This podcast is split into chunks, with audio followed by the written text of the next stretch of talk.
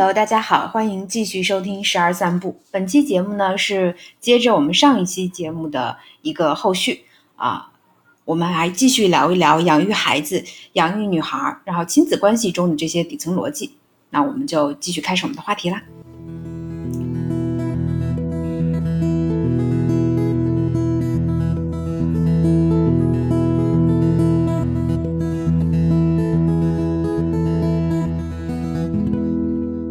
这就说到，就是我们就是那个最早我们说想要聊一下这些话题，就是从男女性别的这个角度来看，因为我们自己就是同为女性，同为一个女孩的母亲嘛，自己的亲身经历中，让我们知道有一些时候，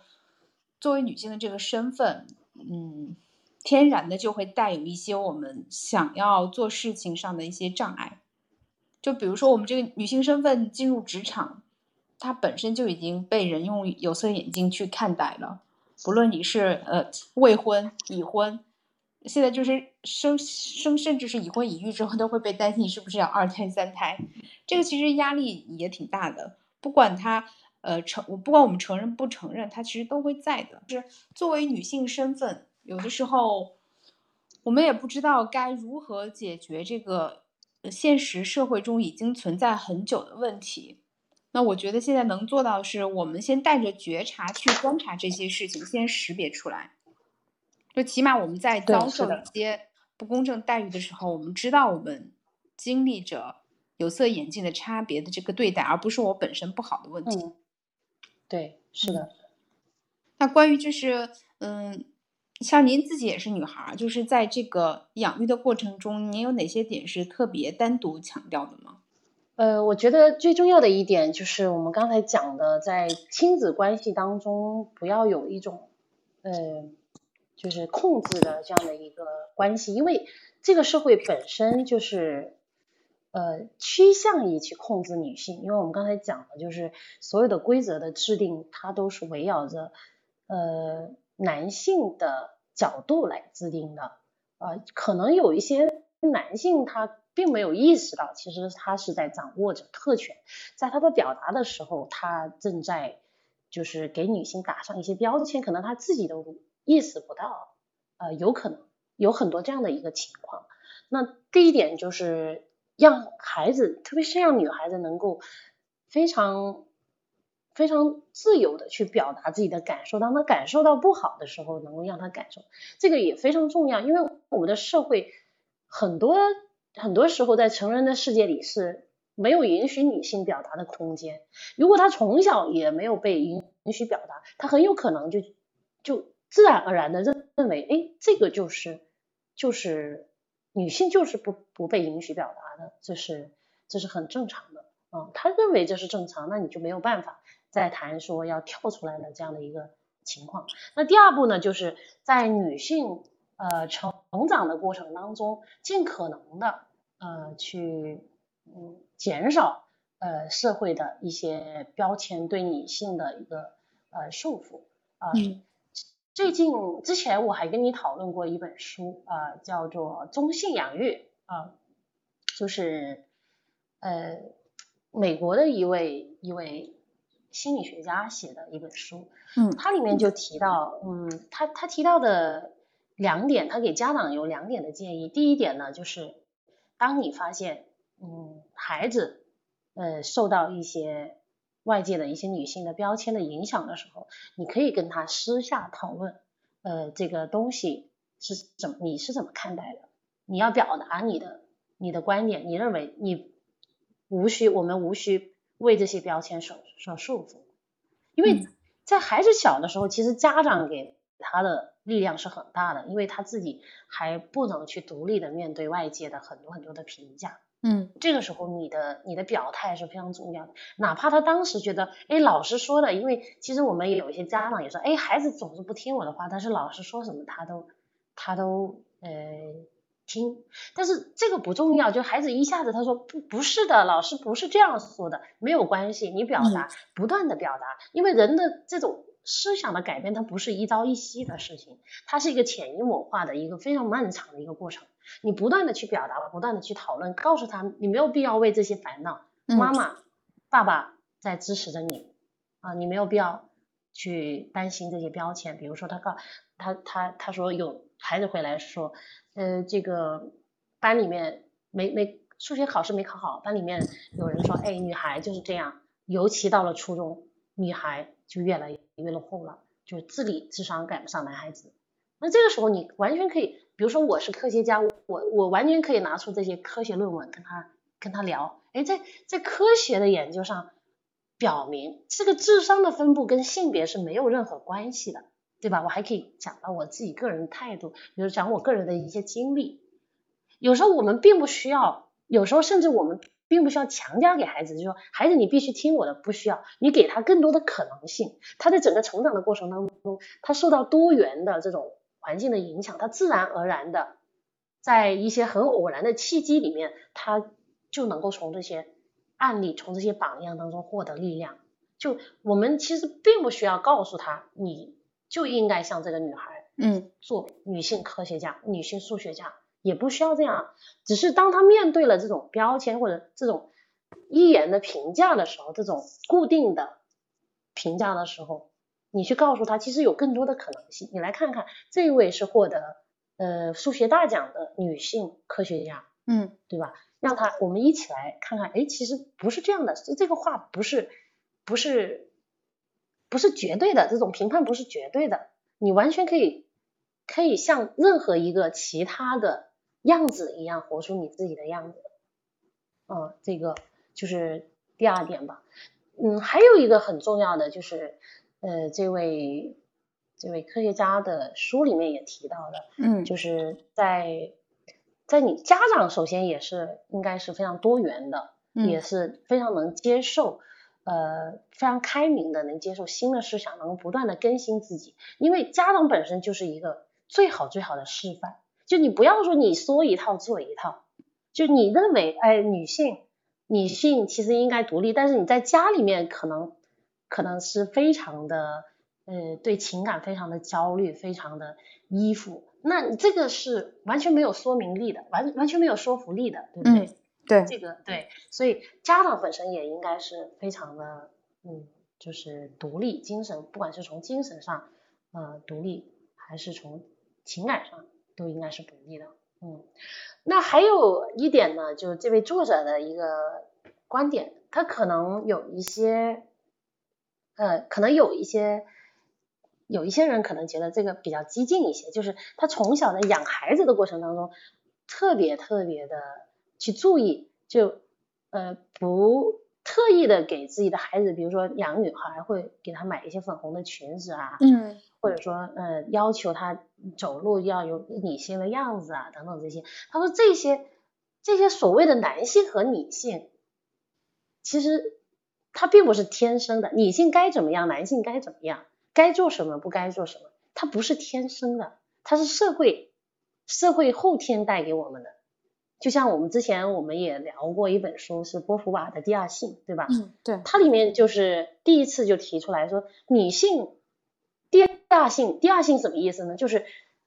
它是排在男性之后，男性才是第一性，男性才是整个社会规则的中心，女性是第二性。但这个第二性是女性天生的吗？是她一生下来就是第二性吗？不是，她的很多，当然人和男男性和女性之间，当然在进化上有一些区别，但是在很多的能力上，呃，在尤其是在我们当当今的社会，你比如说男性和女性可能体力上是有差异的，那我们当今的社会更更多的是讲脑力的社会，在这个社会上，男性和女性的差异其实是非常非常的小的，其实可能还从某种程度上来说。可能可以说是没有什么太大的差异的，但但这个职场上的表现不是这样的，是更多的男性涌出来。明明大家能力并没有差异，但是为什么是更多的男性涌出来呢？即便我们扣除了男女的比例之后，依然是有这样的结果，那就这就说明有一些不平等的因素在起作用。这个都是我们后天带来的，并不是我们生下来的，并不是与生俱来的。嗯，就像我之前我们也还聊过，呃，沃尔夫，嗯，对，沃尔夫，对他的每个人自己的一间房，嗯，啊，自己的一间房，啊，对，里面就讲过一些，有有一个故事，就讲的是，呃，莎士比亚大家都知道莎士比亚是大文豪，对不对？但是如果莎士比亚有一个跟他完全一样的天赋的妹妹，那她能够成为莎士比亚吗？她能够成为一个女女性莎士比亚吗？他的结论是不能。为什么不能呢？啊，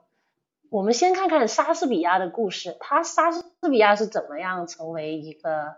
呃，就是非常受人欢迎的大文豪呢？呃，一开始故事是这样的。他的母亲呢，啊，由于继承了一大笔的财产，啊，莎士比亚呢，我们就推测他很有可能上过一个文法学校，在那里接受了非常好的这个拉丁文的教育，读过一些非常著名的古罗马诗人，比如说奥维德啊、维维吉尔啊，啊等等他们的诗作，学习了文法和逻辑学的一些基础的知识。同时呢，他在年轻的时候学了这些知识以后，他呃就前往伦敦啊，看看能不能有发迹的机会。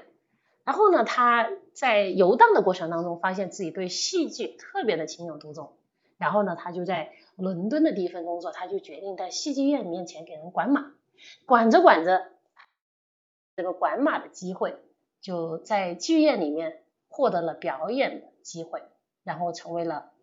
非常大受欢迎的演员，同时呢，在这之后，他就写下了很多很多的这些戏剧等等文学作品。那我们假设他的妹妹也跟他是完全走一样的路，有没有可能成为莎士比亚第二呢？沃夫是这样说的：首先，即便啊，即便他有这样的天赋，但是他的父母肯定是不会让他上学。为什么？因为在他的那个年代，女性就是不上学的。就是不是他父母不够爱他，不是这样，而是大家都默认是这样的，整个社会就是这样的，那么就默认是这样的，于是父母没有让他上学，但是不要紧，没让我上学，书里的藏书可能很多，那我就趁我在家的机会啊，就呃在跟着莎士比亚呃学学会了识字，我可以自己去读，他像莎士比亚一样热爱冒险，富于想象，然后呢，但是呢没看几页，可能。父母进到房子里面，看到他在看书，马上就告诉他：“你别看了，你要做点针线活。”因为那个时代的女性，她都需要学这些东西，你不学，反而可能是我觉得我没管好你，我不够爱你。那好吧，他就把它放下了。但是他的妹妹有比这莎士比亚更加坚强的毅力。你尽管不让我不让我去看书，让我去做针线活，你看到的时候不让我看，但是不要紧。等到晚上父母都睡觉了，我再熬夜看。但是看到了，可能就有看看了很多书，通过熬夜看了很多书。但是到了一定的年龄之后，父母可能就会把他许配给附近的呃一个什么羊毛商的儿子，因为大家都这样，对吧？我我家的女儿也也必须这样。好好了，由于他看了很多的书，他学了很多的知识，他可能会痛恨这段婚事。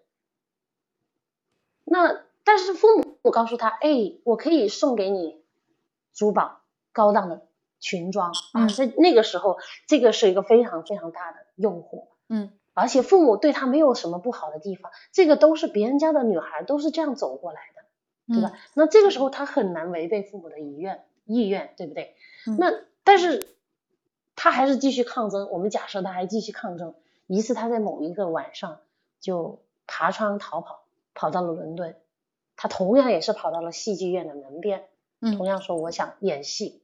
当他说出来我想演戏的时候，可能会遭到大家的一阵嘲笑，因为没有女孩子站上去演戏，没有没有人觉得一个女的上去演戏是一个正常的事情啊。然后但是呢，剧院的由于她长得特别的年轻美貌，剧院的经理看到心生怜悯，把她收留了。那接着会怎么样呢？接着可能他会发现自己不久前就怀上了那个男人的孩子，最后可能在一个冬日的晚上，他自己觉得哎感叹于自己人生的曲折，可能就愤而自杀了，然后死在了某个十字的街角。这个就是我们这个沃夫他讲的这个故事，嗯呃沃夫。可以说也是女性主义作家，他讲的这个故事，其实他就想说，其实我们的整个社会对于女性的很多很多的这种附属，是对女性的一个权利是是是没有得到保障的啊。女性想优秀，特别是优秀的女性，想要取得跟男付出跟男性一样的努力，或者是更多的努力，想要取得男性同样的同样的一个呃同样的一个对待，是很难的，对，是很难的。那所以说，我们呃讲到这个问题，就是嗯，就是说，那我们作为父母，这一些像我们刚才讲到的这个情况，可能在一些呃比较闭塞落后的农村，这个可能还真的还有这样的事情，这是完全有可能的啊。但是在于我们的嗯，可能在比较开明的父母。他可能就不会有这样的一个想法，所以我们刚才也讲到，第一个父母他的示范非常重要，第二个父母的思的一个思维和认知，他也要能走在这个时代对女性复述之外，他才有可能能够呃更好的帮助自己的孩子能够突破这些规则，或者突破这些不公平的，或者社会对于女性。带来的有色的呃不公平的一些评判和标签，嗯，对，甚至这个，嗯嗯，甚至我们可能不是说为了我们说我们要改变现在这个局面，就这个现象，我们可能是告诉孩子，或者是给他提供一种示范，就是你还可以这么做。就比如说，如果你想要在呃同学或者是职场上有一些竞争的话，你不要因为自己是女孩子就告诉自己我不行啊，我是女孩子，我想去竞选班长，可能我不够优秀。男孩子的话可能就更勇敢一点，或者是在职场上我们要争夺一个机会，那我不会因为自己是女性我就觉得啊，我可能就主动放弃。就是如果你真的对这件事情有热情的话，我们还是希望就是自己也好，孩子也好，可以更勇敢的去做自己。啊，是的，是这样的。嗯，就包括我们现在可能也会不断的读到一些新闻，就说，嗯，有一些学生可能觉得心理压力特别大，走向了伤害自己啊，甚至是自杀啊这样的一个路。其实为什么他们会走向这样的路呢？最重要的一点就是觉得心里面已经没有退路了。就是他没有别的任何的可能性，他只有唯一的一种可能性，他把所有的希望都建立在这种唯一的可能性上，然后最后发现这种可能性也倒塌了，那他就觉得对人生绝望了。其实可能家长或者其他的其他的人看起来没有必要呀，对吧？人生这么丰富，还有很多的选择，你只不过是这次考试没考好，给老师批评了一顿，或者给父母指责了一顿。为什么要自杀呢？太可惜了，大家就往往往哪个方向走的？往心理建设的方向去探讨这个现象。但其实最重要的是，孩子他本身只把这个当成一个唯一的可能。所以刚才像你说的，我是非常同意的，就是我们并不是说要改变这个情况，而且这个情况也个人是很难很难改变的，这是一个系统存在的情况。那作为一个家长，他更多的是让孩子告诉孩子，这个你不需要。这个评价对你的，呃，对你的这个，对你来说，它不是你唯一要听的声音，你还可以有很多很多的声音，有很多的可能性。所以这个，呃，的确，我们作为父母的，在孩子整个成长的过程当中，尤其是这种社会文化对女性的影响方面，我们刚才其实也提到了，就是让孩子看到更多的可能性，包括我们刚才。分享过的，就是我的女性朋友，她做的一个做法就是建立一个有趣女性的图谱，嗯，的这个都是为了让自己看到更多更多的可能性。你不是只有一条路走，你不是只需要听这个评价，你还有很多种可能性。就是这个时候人就不对，就不会说呃走上了一些绝路，或者说背了很沉重的包袱。就是在这个事情发展。出来之前，我们家长不能自己给孩子只灌输就单一的这个评价系统。就如果我们已经是这么要求孩子了，那还做不到理解孩子，那其实作为孩子来说也是很痛苦的。是的，嗯，是，嗯，的确是这样的，是对，就，嗯，就是其实确实这样。也许我们不能改变什么，也也不能说就是一下子去推翻什么，我们我们也没有这个想法，更多的就是我们带着这种这种觉察去生活，然后给孩子们一种示范，就是有一天如果他，呃，可能孩子现在还小，理解不了这么多复杂和深刻的社会问题，甚至没有意识到自己在这个呃关系不对等中，或者是这个社会结构中，但是他有一天觉察到的时候，或者是觉得不舒服的时候，他能够在他的记忆里面。想到哦，我我的母亲或者是我身边的女性长辈，曾经在什么样的情况下遇到这个问题，她是怎么做的？那这个就会像一颗种子一样种在他的心里，告诉他他有另外一种可能性，也不至于因此就放弃啊整个人生，或者是整个他的人生的信仰。嗯，是的，是的，嗯，其实我们如果梳理一下我们刚才讲的问题的话，其实第一步我们讲亲子关系很重要，为什么？因为一开始我们讲了，孩子他是没有能力去对外界的一个挑战，或者说他做不到的事情，他是没有办法平衡的。但是由于父母的这种及时的回应，给了不断的给他平衡，然后他的大脑里面就认为，不管怎么失衡，一定能平衡，这个世界一定能平衡。到了后来，逐渐的这个自我平衡的能力是由自己来完成的。嗯，那这就说明了什么呢？这就说明了孩子发展出了独立的、独立的人格、独立的精神。这个他能够自我平衡，他不需要借助别人去平衡。但是如果你一开始他没有这种，呃，在他需在他需要你去回应的时候，你没有回应，他往往就是一直在不断的寻求别人的帮助。这个是第一点，他能够自我的独立平衡，亲子关系要起的作用是这个。然后接下来我们刚才说的就是。在生活的过程当中，不断的给他更多元的、更多的可能性。有时候我们甚至不需要去告诉孩子你应该怎么做，只是带着孩子去看到别人是怎么做的，同样的问题别人是怎么做的，还可以怎么做，这个就已经非常的好了，对，就就可以了。就甚至我们这样的聊天或者是对谈这种示范，也是一个很好的方式。嗯，就是我可能。不知道我没有觉察到，嗯，对对，不知道我没有觉察到，这是完全有可能的。什么情况下会不知道自己没有觉察到呢？就是其实问题又要回来了，就是我们的亲子关系，我们的原生家庭，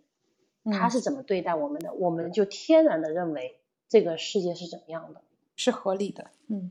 对对，是怎么样是合理的？我认为就是这样的。嗯，就是如果我们嗯家长没有给他一个合理的示范，他就会在自己遭受不公正待遇的时候觉得这是合理的。所以，如果我们家长不希望他今后过怎么样的人生，就是不能这样去对他，不论是不尊重他的感受，或者是大吼大叫、打骂这些，我们就不提了啊。甚至去否定他的感受，他不开心的时候，告诉他这有什么值得哭的？其实这些一些呃日常育儿的这些细节，给孩子造成的伤害。远比我们就想象中的要大得多。嗯，对，是的。之前我记得还跟一些朋友讨论过，就是能不能打孩子。呃，也包括我们刚才讲到的，就是我们养育女孩的时候很重要的一个点是什么？就是打孩子，我觉得其实对女孩的伤害还是挺大的。就是如果你打孩子，孩子又反抗不了，他甚至有可能习惯暴力，这是一个方面。第二个最重要的一个方面是什么呢？就是你刚才讲的。就是其实我们的所有的生活的方方面面都是在给孩子示范。就我们望子成龙，望女成凤，很重要的一个更底层的东西就是是希望孩子能超越我们。当孩子不听话的时候，我们刚才也分析过了，也讲过了，也聊过了一个呃解决问题的框架，就是任何时候你都可以把问题转化为赋能孩子去解决问题的机会。但更重要的是，有些人就觉得说，哎，我为什么会打骂孩子？因为以前我就是这样的，就是我的原生家庭给我带来，我认为打孩子是 OK 的，并没有说，呃，原生家庭打了我，我也没有说去影响我跟原生家庭的关系。有些人能，当然了，这个也不是说每个人都这样，有些人他能和解，但是有些人。他可能觉得父母不应该这样对待他，每个人不一样。但是不管怎么说，有些人觉得就是忍不住打，忍不了，忍不住不打孩子。但是这个打和不打，它的核心，它最重要的点在哪里呢？有些人觉得忍不住，所以我就做了。它意味着什么？意味着我还在受原生家庭对我的影响，我还在接受原来不好的东西对我的限制，我没有超越它。但是其实我明明可以给孩子示范更多、更多的、更多、更多的这个东西，就是我如何超越我自己的限制，成为一个更好的人。哪怕你可能忍不住打了他，但是你下次能不能改善一下，或者让孩子看得到你是在超越自己，你在超越自己以前的这种，呃，就这种家庭对你的影响。这个我觉得才是最重要的，就是你要示范你是如何通过自己的努力去超越，那你的孩子才有可能去超越。嗯嗯，就是打骂孩子呢，他的打他的这个不好，第一个是体现在这是一种暴力解决问题的一个途径，第二个不好就是他本来是一个很好的机会，让你来向孩子示范。你在超越，超越你自己，但但是你最后选择了用暴力的途径，那孩子他可能也是这样。当他面对这些负数的时候，我们刚才讲，其实人很难很难去对抗这些旧有的东西。当然，这个背后也有很多的这个原理，我们一会可以再聊一聊。很难超越我们原生家庭对我们带来的影响，但是。尽管这么难，我选择的是超越，而不是屈服。那么孩子他也会在这个这个耳染目染当中，不断的得到你的这些所谓好家风、好家学给他带来的一些影响。嗯，呃，那讲到这个原生家庭，我们其实以前也聊过，包括我们在。在以前在微信的时候也聊过，就是原生家庭其实对我们每个人的影响都是特别的大。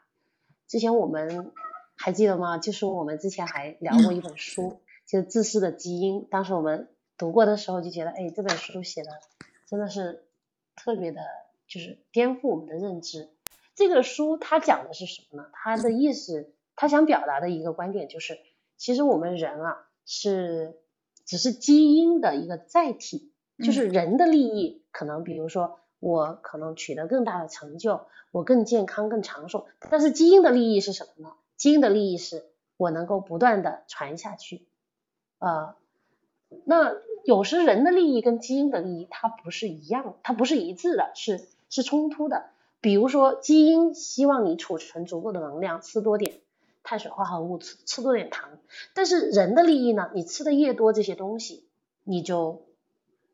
对身体的健康可能就有害，这过多的能量的堆积啊，对，比如说你听到不同的声音，听到批评的声音，那基因的利益呢，就是什么？想逃，想逃表现在哪里？生气，情绪上来了，然后血液，血液可能就进入了你的四肢，就成为了一种逃跑的模式，因为这个是在最原始的阶阶段，基因面对危险挑战的时候的最原始的反应，这个就是基因的利。利益，但是人的利益呢？其实这个批评的声音对你可能是有好处的，让你去反省自己，让你去调整自己的策略，取得更好的一个更好的达到目标。那这个时候它又是冲突的。但是我们人的利益很很人很难摆脱基因的利益，为什么呢？这个也在呃非常著名的经济学家卡尼曼他的一本书叫做呃思考快与慢，它里面提到了，其实我们人的大脑是有两个系统，一个系统是快系统。嗯，一个系统是慢系统，那么快系统是什么呢？就是下意识的一些做法，就这些往往是我们遗传带、遗传和进化与生俱来的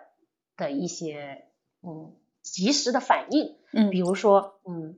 想吃甜食了，看到甜食控制不住自己了哈，嗯，比如说嗯看到蛇害怕，呃对对对，是看到蛇就害怕，没错。嗯，这个就是我们的快系统啊，就是它是一种及时的、快速的反应。看到别人批评我就生气，对吧？这是及时的反应。但是我们还有一个，但是由于这个基因，我们刚才讲了，基因它只考虑自己的利益，所以为什么道金斯又把又把这个书的名字叫做《自私的基因》？就是基因它不考虑你人这个载体的利益，我只考虑我怎么自己延续下去。嗯，对吧？所以基因它是自私的，但是为了人的延续，基因又不得不开放一些私，就是大脑的资源，让人来来判定这个这个事情是不是符合基因的利益，能不能呃就是在一些激烈的环境当中，怎么样去更好的保护基因的利益？嗯，于是我们的系统二就逐渐的发展起来了。那这个系统二是什么呢？是负责理性的这样的一个思维，嗯负责啊对理性的思维。那这个时候，比如说我们的计算啊啊，我们的叫做三思而后行啊啊，就不要说哎他批评我，我马上过去打他一顿嗯啊，我可能会理智的思考这个这个事情是不是应该这样子，嗯就是他会对我们基因一对我们系统一的想法进行监控，这个就是我们的系统二所做的事情，就是我们的理性的思维。我们刚才讲原生家庭，它对我们的影响主要储存在哪里呢？主要储存在我们的系统二里面。嗯。也就是说，它是一个，嗯、所以呢，嗯，道金是在他的书里面不仅仅讲到基因可以从我们的父代到子代去延续，同时我们的思想观念、呃行为啊、还有我们的信仰啊等等这些，都同样可以代际的传播，甚至不仅是代际，比如说我们呃我自己看的一些书啊，啊嗯。看的一些连续剧啊，这些都是这个叫做魔音啊，类似于基因，它给这这这些这些呃思想啊等等这些起了个名字叫做魔音啊，英文也叫 meme，那其也同样是可以从一个人的大脑储存到另外一个人的大脑，这个储存的地方就是我们的系统二。但是呢，系统二还有这样的一个特点，如果你是一个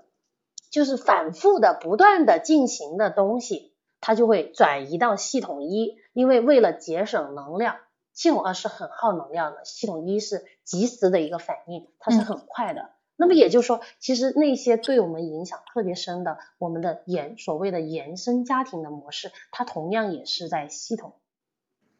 一当中运行的，就是下意识的，哎，孩子不听话，我妈就是打我，那我也打孩子，嗯没有什么任何不正常的地方。对，嗯，这个系统啊就已经转到了系统一，所以第一个，我们不仅仅要对呃这个系统对基因的的这个利益进行监控，我们还要对我们人自身的利益要进行监控。我们刚才讲，我们的系统啊是服务于人的，嗯人，我们作为长远发展，我们个人的一个能力等等这些呃更加远的目标来进行监来进行监控的。那这个时候，如果你系统一里面储存，系统二里面我们刚才讲的这些行为、思想等等这些，如果你这些东西本来就是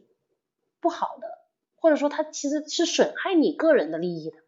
但是你不知道，你已经把它转到了系统一，它已经下意识的很快的反应。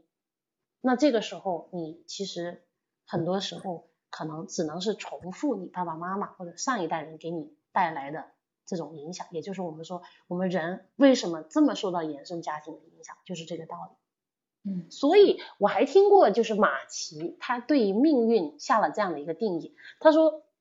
有三个因素可以影响你一生一半以上的命运。嗯第一个是你的父母是谁，也就是我们刚才讲的衍生家庭的模式，为什么对我们有这么大的影响？因为它一遍一遍的刻写，就像我们做题的套路一样，你都做成了套路，你都完全没有意识到这个东西对你有影响。第二个是你出生的时间和地点，这个也很好理解。比如说你出生在一个时代红利非常丰厚的时代啊、比如说我们中国现在高速的发展，有一些国家走在下下坡路，还有一些国家处在战乱，那你这个地这个人的命运就完全其他可能都忽略不计了。嗯第三个，马奇还特别的强调，第三个就是你的性别，就是还是回到我们刚才说的，整个社会它本身是围绕父权来制定规则的。尽管我们的社会的平权在一步一步的发展，但是但是依然对着女性有着还是有不平等的地方。那我们作为家长，我们就是非常警惕，我们到底给孩子的系统二放了什么东西？那种天天进行的，他可能已经掉到了系统一。同时，我们还要不断的去监控我们自己系统二里面的东西会不会不好。比如说，啊、你觉得女性就应该，嗯，到了年龄就应该生孩子，就应该在在职场上就应该去，呃呃，就更加不要太咄咄逼人，不能太咄咄逼人，这样子不像一个女性。嗯，你不应该争取自己的权利，因为争取权利，我们男性会给你一个打一个标签，叫咄咄逼人，你这样是很没有女性的样子。你这个东西其实它是在，它是在毒害着我们，因为这个魔音对人的影响是非常大的。因为我们看到有一些人激进分子，对不对？他们去去做人肉炸弹，他是，但是他觉得这是圣战，他觉得这是他的光荣，所以说魔音他完完全全去主导了一个人的影响。就完全，你如果你不加控制，你的这种思想深入到了你的，就是你的日常行为当中的时候，你的下意识的时候，那你的这个就跟我们的，呃，这个基因，对，就是文化或者魔音对人的影响，有的时候是在意识之外的，就是我们如果没有这个觉察的话。都不知道为什么自己会这样去做，那可能就是文化或者是魔音的影响。我们只是看到周围的人都这样，但是没有想到为什么会这样，也没有思考我为什么要这样。嗯，是的，是的。呃，很多人比如说把把呃人生的几个关键的选择认为是叫做命运的安排啊。就刚才你也提到了命运，其实刚才提到的命运更多的是说就是社会文化。呃，包括我们成长的时代，因为我们讲人不可能超越自己的时代对一个人的影响啊，主要是马奇所说的命运，主要是这个方面。但是很多人也爱说，呃，人生的那么几个重要的选择，比如说我去做一份什么样的工作，呃，我去呃跟什么样的人在一起啊，最后最后结婚生子，呃，这些都有。呃，命运的安排，意思就是说有一些偶然的因素，呃，这个的确是有偶然的因素存在，但是更重要的就是，其实我们在成长的过程当中，我们的刚才所提到的这些魔音，在不断的潜移默化的进入到了我们的头脑。如果我们没有觉察的话，就像你刚才说的，毫无觉察的话，你这一瞬间决的决定，其实就是这些魔音的产物，只是说它集中体现在了那一刻。但是你为什么会选择这个人？你为什么会觉得他好？你为什么觉得这个人符合一个理想男性的特征？这些其实都是你在成长的过程中不断的受到这些叫做魔音给你带来的影响，所最终在那个时间点上展示的一个最终的结果。所以说，呃，从这个意义上来说，我们认为，就像我们刚才。讨论的就是你在孩子的成长过程中，不断的提醒他去觉察，呃，到这些，嗯，就是这些对特别对女性打标签的，或者是呃不不公正或者说不恰当的评价、不恰当的标标签啊等等这种是特别要警惕的。哪怕你作为个人你没有力量去反抗它啊，但是我们一定要让孩子知道。这个不是唯一的标准，这个不是你唯一听、唯一必须要听从的声音，你完全有其他的可能性。对，是的，感觉就是这个话题已经就聊的还挺透了，就是我们今天。但其实展开讲的话，还有很多的社会背景，就是我们有可能就是再聊个三期也聊不完。也许吧，对，是，对，就我们只是说这个话题确实很大，因为它涉及到我们生活的方方面面，我们也不可能就是即使是聊在一起聊三天三夜，也不可能就是呃聊透了，让每个人都理解。也许我们这个做节目的初心，也就是传播一些我们观察到的事情啊，我们我们看到的一些现象，我们对于这些现象背后的一些思考和我们希望我们能做的或引引导的一个方向，嗯。嗯。就像嗯，其实我还嗯，对你你你讲啊，没有，我还想补充的一个点呢，就是我们刚才讲到了，在孩子的成长过程当中，特别是其实不管，其实我们刚才聊了，就是这个呃魔音是怎么样通过我们的这个叫做慢系统，然后不断的去呃进入慢系统以后。呃，如果能够成为日常的这种习惯，它可能会进入快系统，它会不断的去影响我们个人的一个选择，呃，影响我们个人做决策的选择。所以呢，我们在呃，而且很多时候我们还不知道啊，还没有觉察到，所以很多时候我们需要慢下来，需要慢系统去工作，去监控啊，但是我们的慢系统同时也要警惕我们的慢系统当中不要去呃进入一些比较好不好的程序啊，不不好的一个魔音啊，比如说你如果把慢系统理解成一个平台，比如说安安卓平台，比如说苹果的平台，那么你安装的这个软件就是我们外界进来的一些理念，你一定不能让这些理念能够毒害你。呃呃，对，要十分的警惕进到你的大脑里边的一些观念啊和想法和外界给你社会文化对你的影响。嗯，但是呢，其实呃这些影响呢，它的力量也是非常大的，因为它是一个社会的群体的系统性的。所以在其实我们在跟孩子聊这些东西的时候，我们。更多的建议是在私下聊，而不是公开的向外的一个对抗啊，嗯，这个也可以理解为分寸感，因为的确你如果把自己的这些东西暴露在众人的面前接受攻击的话，以孩子的这种能力，他可能是没有办法去抵抗的。对，那这个时候，嗯，对对，我们需要一个循序渐循序渐进的一个过程啊，就在他还没有能力的时候，我们更多的是。私下的聊，更多的是讨论，嗯，这种情况，呃，是如何给你带来影响的。到他长大的时候，呃，因为其实我们完全是可以，呃，在这个，嗯，就是在我们需要，呃，就在在你看到的规则是怎么复述你之后，你完全是可以跳出来，啊，但是该遵守规则的时候。没有妨碍你去遵守，嗯，什么意思呢？我们举一个例子，比如说我们这个舞会，女性都是呃需要穿裙子的，对吧？需要打扮的非常的漂亮，这样大家舞会上都这样。如果你特意不这样，那除非你自己有非常强大的内心，或者说你在整一个群体里面的话语权是特别的大，那你可能可以随你自己的心，随你自己呃决定。随你自己来决定，但是如果你是一个，比如说需要融入这个群体的，你没有必要去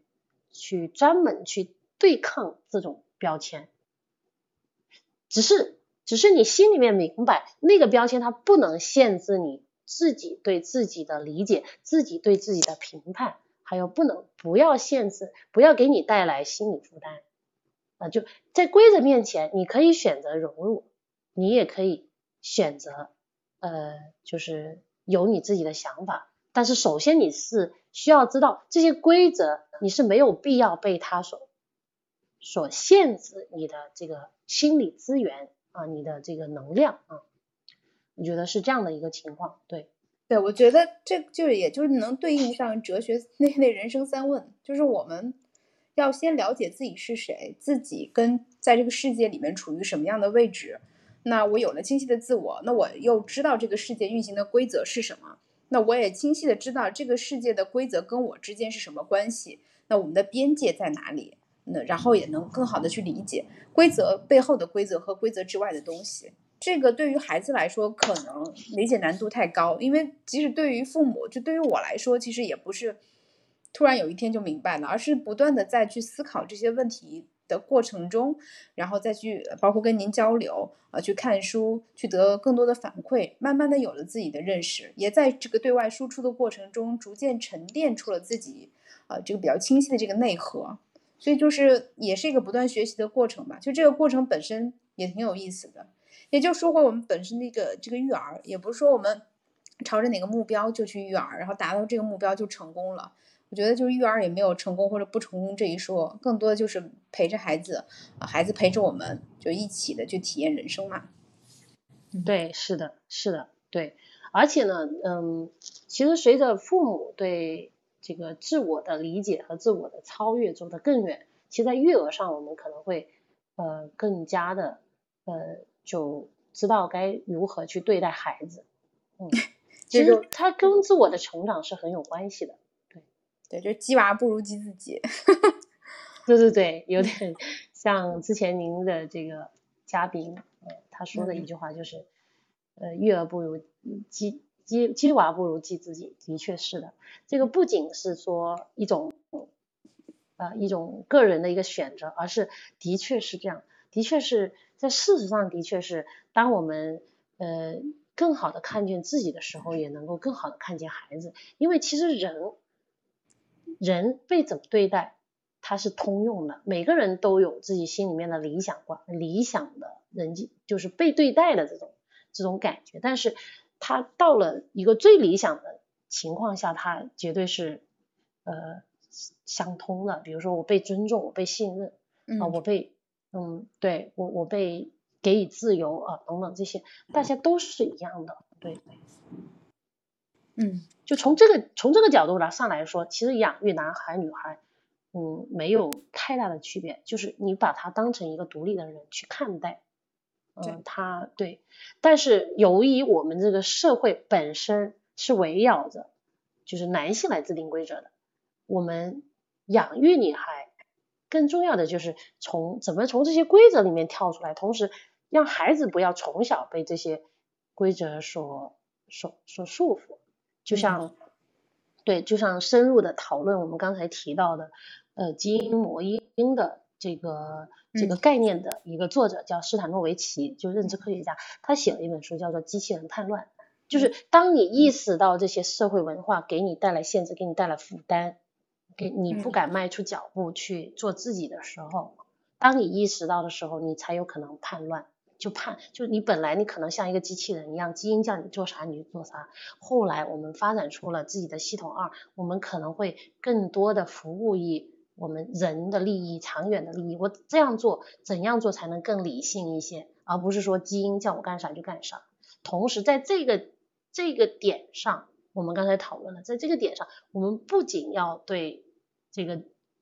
基因的利益进行监控，也就是我们的系统一进行监控，我们还要对我们系统二本身也要进行一个监控。如果我们说我们的系统二是一个叫做理性系统，那么我们还需要一个严理性，就是理性的理性，对于系统二进行监控，不断的看看怎么样，呃，有没有一些不好的不好的魔音进来。对，那这个怎么样去？监控呢，就是首先我们的呃认知，我们的视野要打开，要看到，要能够接受嗯一些新的理念，好的好的理念，嗯，看一些好书，越就是接触一些更好的人。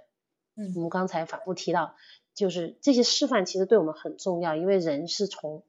周围的环境和示范中不断的给自己加来影响，不好的环境就离开它。嗯，对，嗯。聊到这儿，就说其实还聊了挺久了。我们这一期，嗯嗯，好的，嗯好，对，录的录的也挺不容易的，给自己鼓鼓掌。